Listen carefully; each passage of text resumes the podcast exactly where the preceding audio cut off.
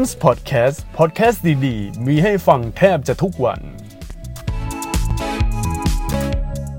สวัสดีท่านผู้ฟังทุกท่านนะครับ ที่กำลังรับฟังพอดแคสต์ของแคมส์นะครับ ตอนนี้ตัวผมก็ยุ่งยุ่งอยู่ ยุ่งยุ่งกับงานหลายอย่างเลย ไม่ว่าจะ NFT ไม่ว่าจะทำโอ้โห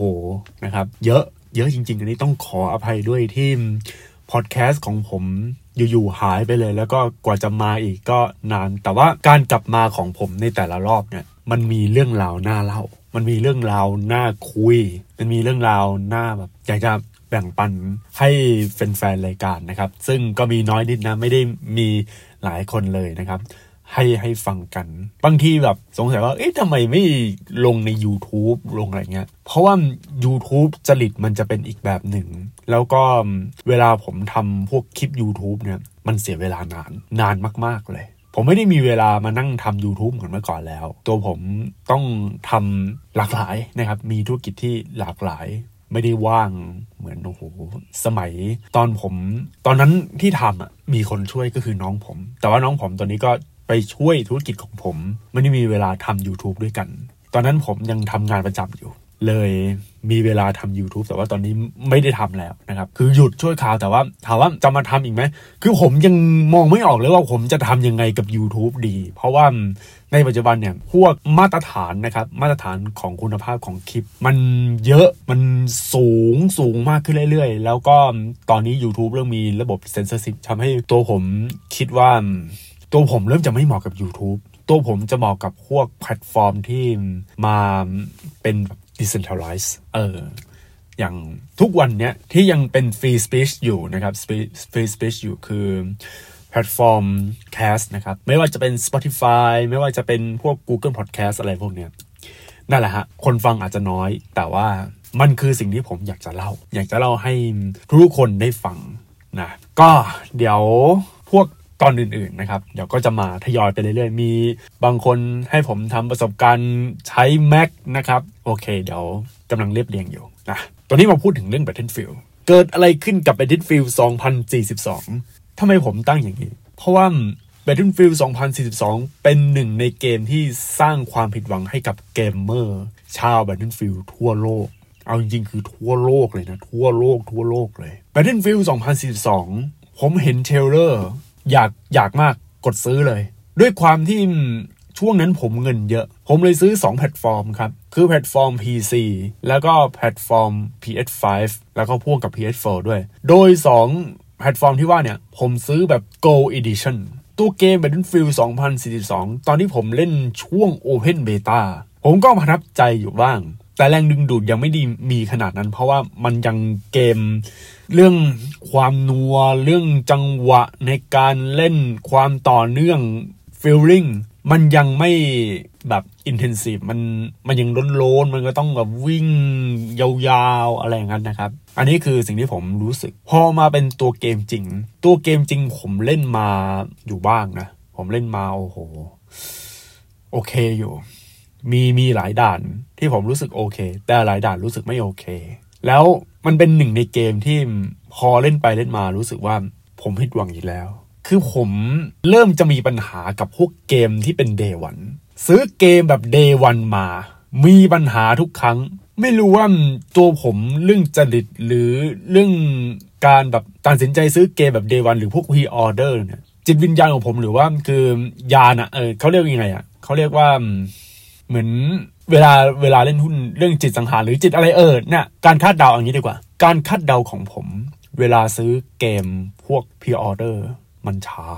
มันพลาด เออ เหมือนโอ้เข้าใจละ เรื่องแทง เออ พวกบอกว่าแทงถูกแทงผิดพวกแนวแนวหวยนะ ผมแทงผิดเป็นประจำ อารมณ์แบบว่า ถ้าผมซื้อเกมนี้อาจจะต้องแทงสวนด้วยกันไม่ต้องซื้อเกมตามผมก็ได้อะไรอย่างเงี้ยนะครับ แต่ยังไงก็ตามที่ผมซื้อมาเพราะว่าตัวผมอยากรู้ไงว่า ตัวเกมเนี่ย มันโอเคไหมมันสนุกไหมเพราะตัวผมก็อยากจะเล่นเกม Battlefield แบบไม่ใช่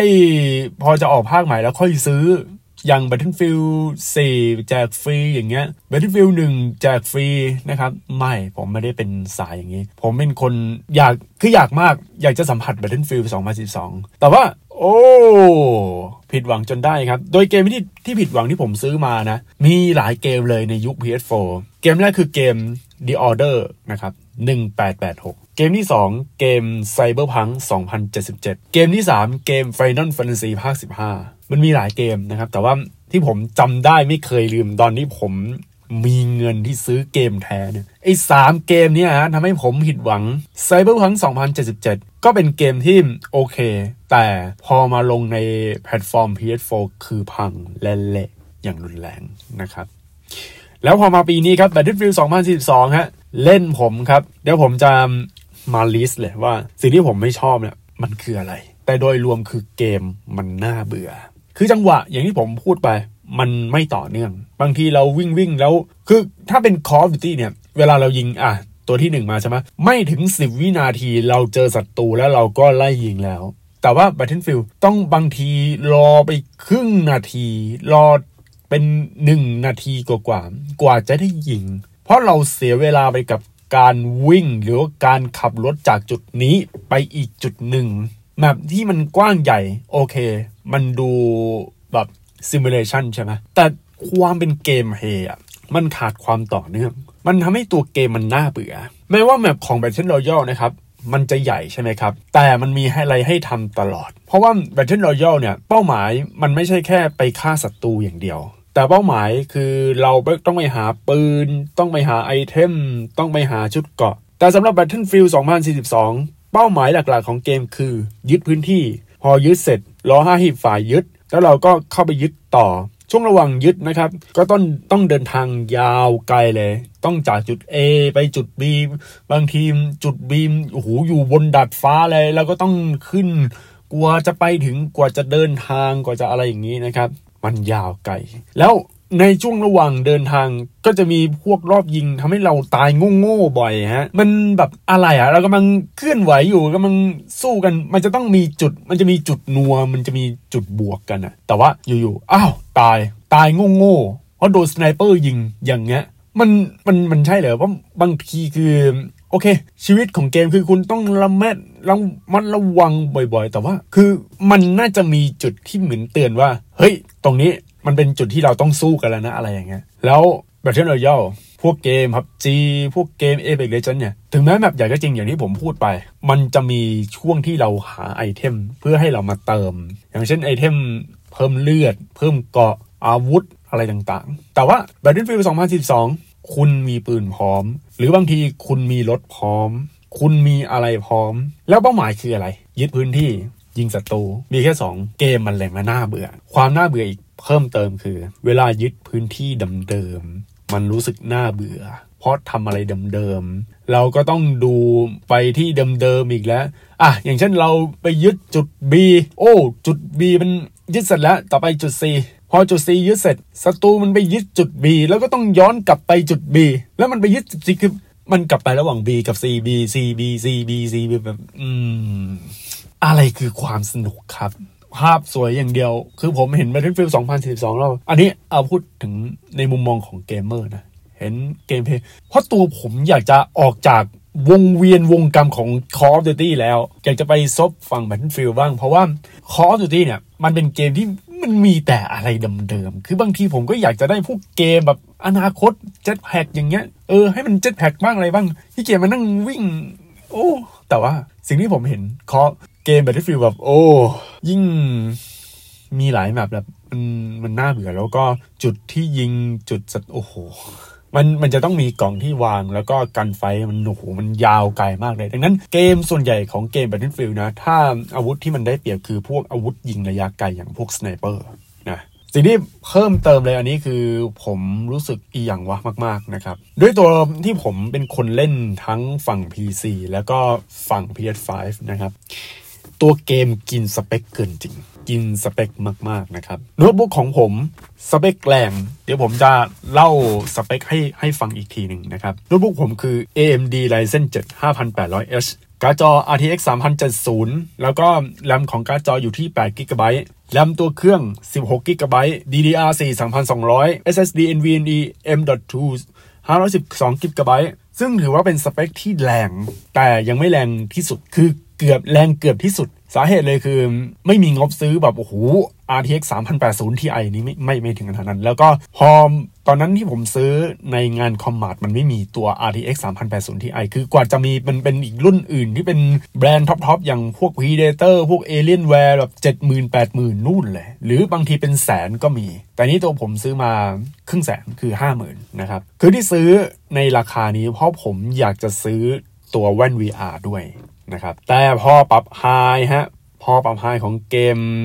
Battlefield เนี่ยพบว่ามันกินสเปคเอาเรื่องครับ เกมอื่นฮะกินสเปคเยอะกว่ายังไม่หนักเท่า Battlefield 2042 เลยครับ แต่ผมงงอย่างหนึ่ง ถ้ามาเป็นเวอร์ชัน PS5 เหมือนเขาจะ Optimize ดีเลยนะ 60 frame rate เล่นลื่น แต่พอมาเป็นเวอร์ชัน PC 40 fps บ้าง 30 fps บ้าง คุณพระการ์ดจอ RTX 3070 แล้วก็อาจจะเป็นแรมไม่พอหรือเปล่า แบบแรม16กิกะไบต์คือยังไม่พอ น่าจะเป็นอย่างนั้น แต่แบบเฮ้ย นี่คือแรม16กิกะไบต์มันก็เยอะแล้วนะ แล้วทำไมยังจะกินแรมอีก ผมก็งงนะครับ ถามว่าภาพสวยไหมนะ ถ้าถ้าแบบปรับตาม recommendation เลยนะ สวยนะครับ ถือว่าสวยก็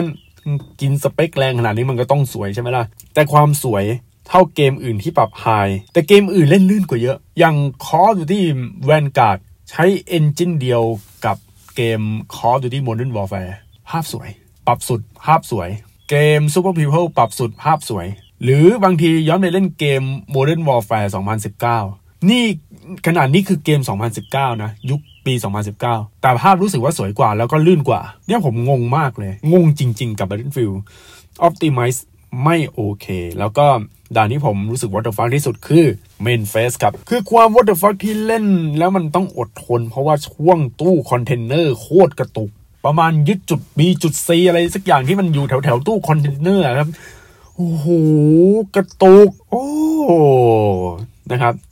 ทีนี้มาพูดถึงเรื่องระบบ specialist นะครับ ที่ดูไม่ค่อยน่าจดจำ specialist ถือว่าเป็นสิ่งใหม่ที่ทาง Battlefield เขานำเสนอในภาคนี้นะครับ ในในภาค เออ ภาคอะไรวะ2010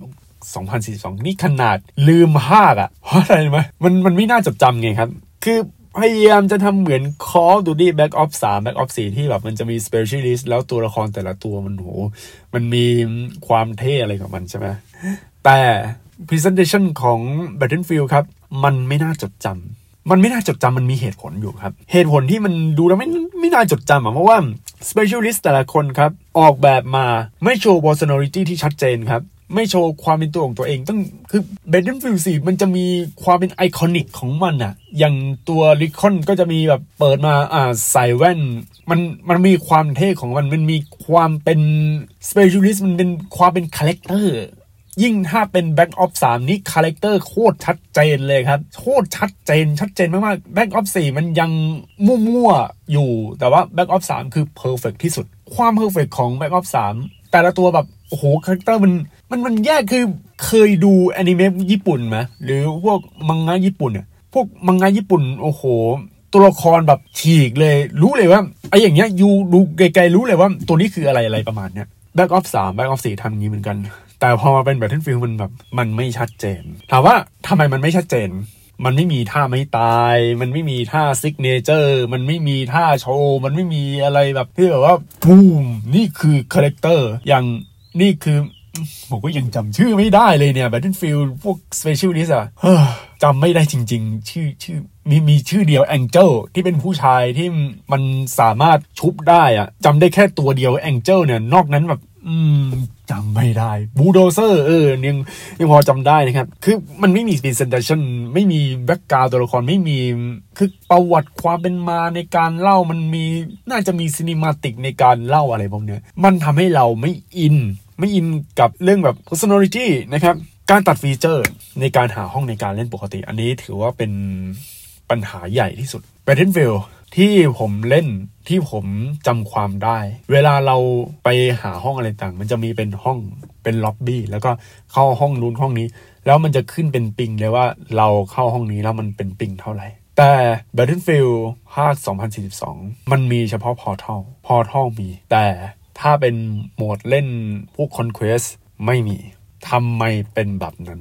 ผมก็ไม่รู้ ปกติมันจะมีเหตุผลของมันใช่ไหมเวลาผมเล่าอย่าง specialist ที่เอ๊ะทำไมนี้มันไม่เหมาะมันมีเหตุผลมันมีเพราะว่าอะไรแต่ว่าผมยังหาเหตุผลที่แบบเขาตัดออกมาเนี่ยเขาเขาตัดมาไม่ได้จริงๆครับ แล้วก็โหมด Portal นะครับ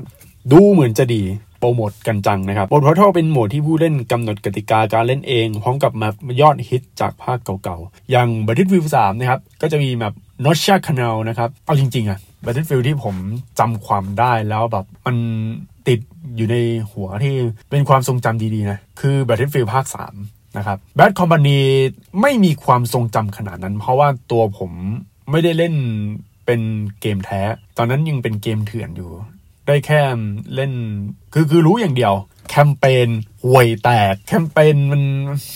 มันก็มันมันไม่เล้าระทึกใจอะไรขนาดนั้น Battlefield อันนี้พูดพูดถึง Bad Battlefield Bad Bad Company 2 นะ เลยไม่มีความทรงจำแต่ Battlefield 3 ผมได้เล่นตัวเวอร์ชันฟรีนะครับของ EA แล้วตอนนั้นก็เล่นเล่นแคมเปญเล่นอะไรต่างๆ Battlefield 3 ยังทำดีแคมเปญเออ มันยังทำดีแต่เนื้อเรื่องโคตรงงเลยอยู่ๆแบบตอนจบเอาเอาก้อนหินมามาทุบหัวอะไร เฮ้ยแต่ว่า Battlefield 3 โดยรวมนะ เล่น multiplayer โอเคเลยนะ เออบรรยากาศได้แล้วก็กราฟิกตอนนั้นคือสวยมากๆนะครับว่าสวยจริง ๆ แต่ว่าพอมาเป็น Battlefield 2042 เอาแบบ n o t c h a Canal มา แล้วก็ระบบการเล่นอะไรต่างๆ M16 A3 มาอะไรอย่างเงี้ยเออ มันก็ยังเคารพเกมระบบเกมเวอร์ชันเก่าๆนะครับ แต่ว่าใจจริงอะอยากให้มีมากกว่านี้ แต่สิ่งที่ผมเจอมาคือ มันไม่น่าดึงดูด ปัญหาของโหมด Portal ก็มีประมาณนี้นะครับ แล้วก็ต่อไปสิ่งที่มีหลายคนเขาวิพากษ์วิจารณ์กัน จริงๆอะผมลืมคือตั้งแต่เนี้ยเป็นต้นไปผมลืมจดสคริปต์นะครับเพราะว่าลืมลืมจด แต่ผมพอจำได้อยู่ ความผิดพลาดของตัวเกมที่มีมากเกินไป ผมไม่สามารถ list ได้ว่ามันมีอะไรบ้าง แต่ว่าถ้าเอาจากพวกมีมที่อยู่ตามเน็ตใน community พวกเกมเนี่ย มันจะมี hovercraft ลอยได้ แล้วก็มันมีบางทีนั่งคือเก้าอี้เก้าอี้ลมก็มีมีแบบหลายอย่างที่ผมเจอ เออมันมีครั้งหนึ่งที่ที่ผมเจอคือ ซูมมันมันไม่เวลาเล็งตรงซูมอะ มันไม่เล็งตรงช่องมองที่เป็นเลนส์อะ ไม่ไม่มองผ่าน holo ไม่มองผ่านตัวตัว sight อะ มันไปมองข้างบน แล้วมันเล็งไม่ได้มันยิงไม่ได้มันแบบโอ้อะไรก็ไม่รู้นี่คือความผิดพลาดที่ผมเจอแล้วตอนนั้นก็ตายอนาถเลย แล้วบางทีแบบโอ้โหตายโง่ก็มีหรือเวลาเราไปเกิด respawn ตรงจุดที่มัน battle กันอยู่ ก็ตายโง่ๆได้เหมือนกันมันแบบ อืม แต่ที่ผมชอบคือการการรีสปอลเร็ว ยังยังเร็วยังถ้าเป็นเมื่อก่อนคือช้านะครับ อันนี้ที่ผมชอบนะ ก็ยังมีตรงนี้อยู่ เออ พอมันเป็นอย่างนี้เข้าเนี่ย อีกสิ่งหนึ่งที่ผมเกลียด EA เกลียดที่สุดเลยนะ คือถ้าคุณจะซื้อ Standard Edition นะครับ คุณต้องเป็นสมาชิก EA Pay ถามว่าทำไมมันมันต้องเป็นสมาชิก EA Pay แล้วผมต้องจ่ายรายเดือนเป็น 400 กว่าบาทเพื่ออะไร พื่อให้ซื้อเกมราคาถูกคือมันไม่ใช่ คุณคิดอะไรอยู่ EA นะครับ EA เนี่ยมันมีชื่อเสียพอสมควรนะ ถ้าเป็นเกมที่ออกรายปีออกอะไรอย่างนี้เนี่ยมันจะมีวงการเกมกีฬา ในต่างประเทศไม่รู้มีใครเป็นไม่รู้ไม่รู้มีใครเล่นพวกเกมกีฬาไหมครับ เกมกีฬาเกมอะไรล่ะ ถ้าเอายกตัวอย่างชัดเจนที่สุดนะครับ ก็คือพวกเกมอเมริกันฟุตบอล ผมดูพวกแบบ คลิปที่มันแนวแนววิจารณ์ช่อง Optimus นะครับเขาก็วิจารณ์เรื่องของเกมกีฬาที่ออกรายปี แล้วก็ไม่ได้อัปเดตเยอะมากมาย โอเค เห็นชัดเจนที่สุดคืออะไรไหมครับฟีฟ่า UFC ยังยังพอทนฟีฟ่าออกรายปี ราคาเกมโคตรแพง แถมพอเกมแพงใช่ไหมยังจะขาย microtransaction อีกไอ้ตรงเนี้ยมันต้องเปลี่ยนออกรายปีโอ้โหออกออก อันนี้ก็รายปีรายปีรายปีเรื่อยๆ มัน marketing คล้ายๆเกม Call of Duty ที่มันออกรายปี แต่เกมกีฬาหนักยิ่งกว่า เพราะว่ามันใช้ engine เดิมมีไม่มีการเปลี่ยนไม่มีอะไรอย่างงี้ คนก็บ่นกันเต็ม แต่คนซื้อก็ซื้อไปฮะ แต่ว่าคนนอกที่มันมันพยายามมองหาอินโนเวชันของเกมก็ยาก แล้วเกมส่วนใหญ่ที่เป็นอย่างนี้คือ EA EA นี่แบบรีไซเคิลเกมออกเวลาปีอะเป็นฟีฟ่าฟีฟ่าหนึ่งแปดฟีฟ่าหนึ่งเก้าฟีฟ่าสองศูนย์ แมดเดนก็เหมือนกันเกมอเมริกันฟุตบอล ผมไม่เคยเล่นแต่ว่ามีเขาท้วงมาเรื่องนี้เยอะพอสมควรนะครับ เพราะมันเป็นเกมกีฬาที่เหมือนอัปเดตนิดๆหน่อยๆ แล้วก็ออกตัวเกมเต็มใหม่มาเป็นรายปี EA จะเป็นอย่างนี้ Battlefield มันก็ไม่ควรจะเป็นอย่างนี้ เพราะว่า Battlefield ไม่ได้ออกรายปี แต่ว่าเกิดอะไรขึ้นกับ Battlefield ทำเกมไม่เสร็จแล้วเอามาวางจำหน่ายเพื่ออะไร ตรงนี้เราก็ต้องมานั่งคิดกันดูอีกที แล้วก็ล่าสุดครับใน Steam เนี่ย เห็นเขาบอกว่าจำนวนคนเล่นน้อยลงมากครับ ซึ่ง การที่จำนวนคนเล่นเกมน้อยลงมากเนี่ยสอแววเลยว่าตัวเกมวิกฤตนะครับถือว่าวิกฤตผมก็ไม่รู้ว่าเขาอาจจะไปเล่นเกม Battlefield เวอร์ชันเก่าหรือเปล่า Battlefield หนึ่งหรือ Battlefield ภาคแบบภาควีแต่สิ่งที่ผมอยากจะบอกทุกคนนะครับ หรืออาจจะฝากพวกแบบเกม developer เลยนะ อยากบอกว่าเรื่อง เรื่องราคาเรื่องกำไรอะเอาให้มันน้อยๆหน่อย ตอนเนี้ยปัญหาของเกมที่เป็น A ติดลมอย่างรุนแรงคือ ต้นทุนมันสวนกับรายได้ที่วางขาย เพราะต้นมันต้นทุนราคาแพง คือคุณจะใช้วิธีเปิดเกมกาชาก็ได้นะครับ แล้วก็เอาต้นทุนที่จากเกมกาชาเนี่ย เอาไปผลิตและพัฒนาเกมที่เป็น A เพื่อให้วงการเกมมันรันขึ้น ผมไม่รู้นะว่า Battlefield ในอนาคตมันจะเป็นยังไง แต่เกม EA ไม่ใช่ทุกเกมห่วย อันนี้พูดตรงนี้เลย เกม Star Wars ยังโอเคนะครับ อย่าง Star Wars Squadron ผมยังเล่นนะครับ ใส่ VR เกมดีใช้ได้เลยนะ เกมนี้โอเคเลยนะ แต่ว่า Battlefield คือไม่ไหวจริงๆกลายเป็นว่าในตอนนี้เนี่ยเกมที่พวกเกมยิงต่างๆ ที่ผมเล่นมา มันมีเกมอยู่เกมหนึ่งที่ผมฝืนเล่น ก็คือ Call of Duty Vanguard เพราะมันมันคือสิ่งที่ผมต้องการเกมเพลย์เร็ว ยิงเร็วอะไรอย่างเงี้ย แต่ Battlefield มันไม่ใช่ ก็ต้อง Battlefield ต้องคิดใหม่ละนะ โอเค ไปก่อนนะครับ สวัสดีครับ c a m s Podcast Podcast ดีๆ มีให้ฟังแทบจะทุกวัน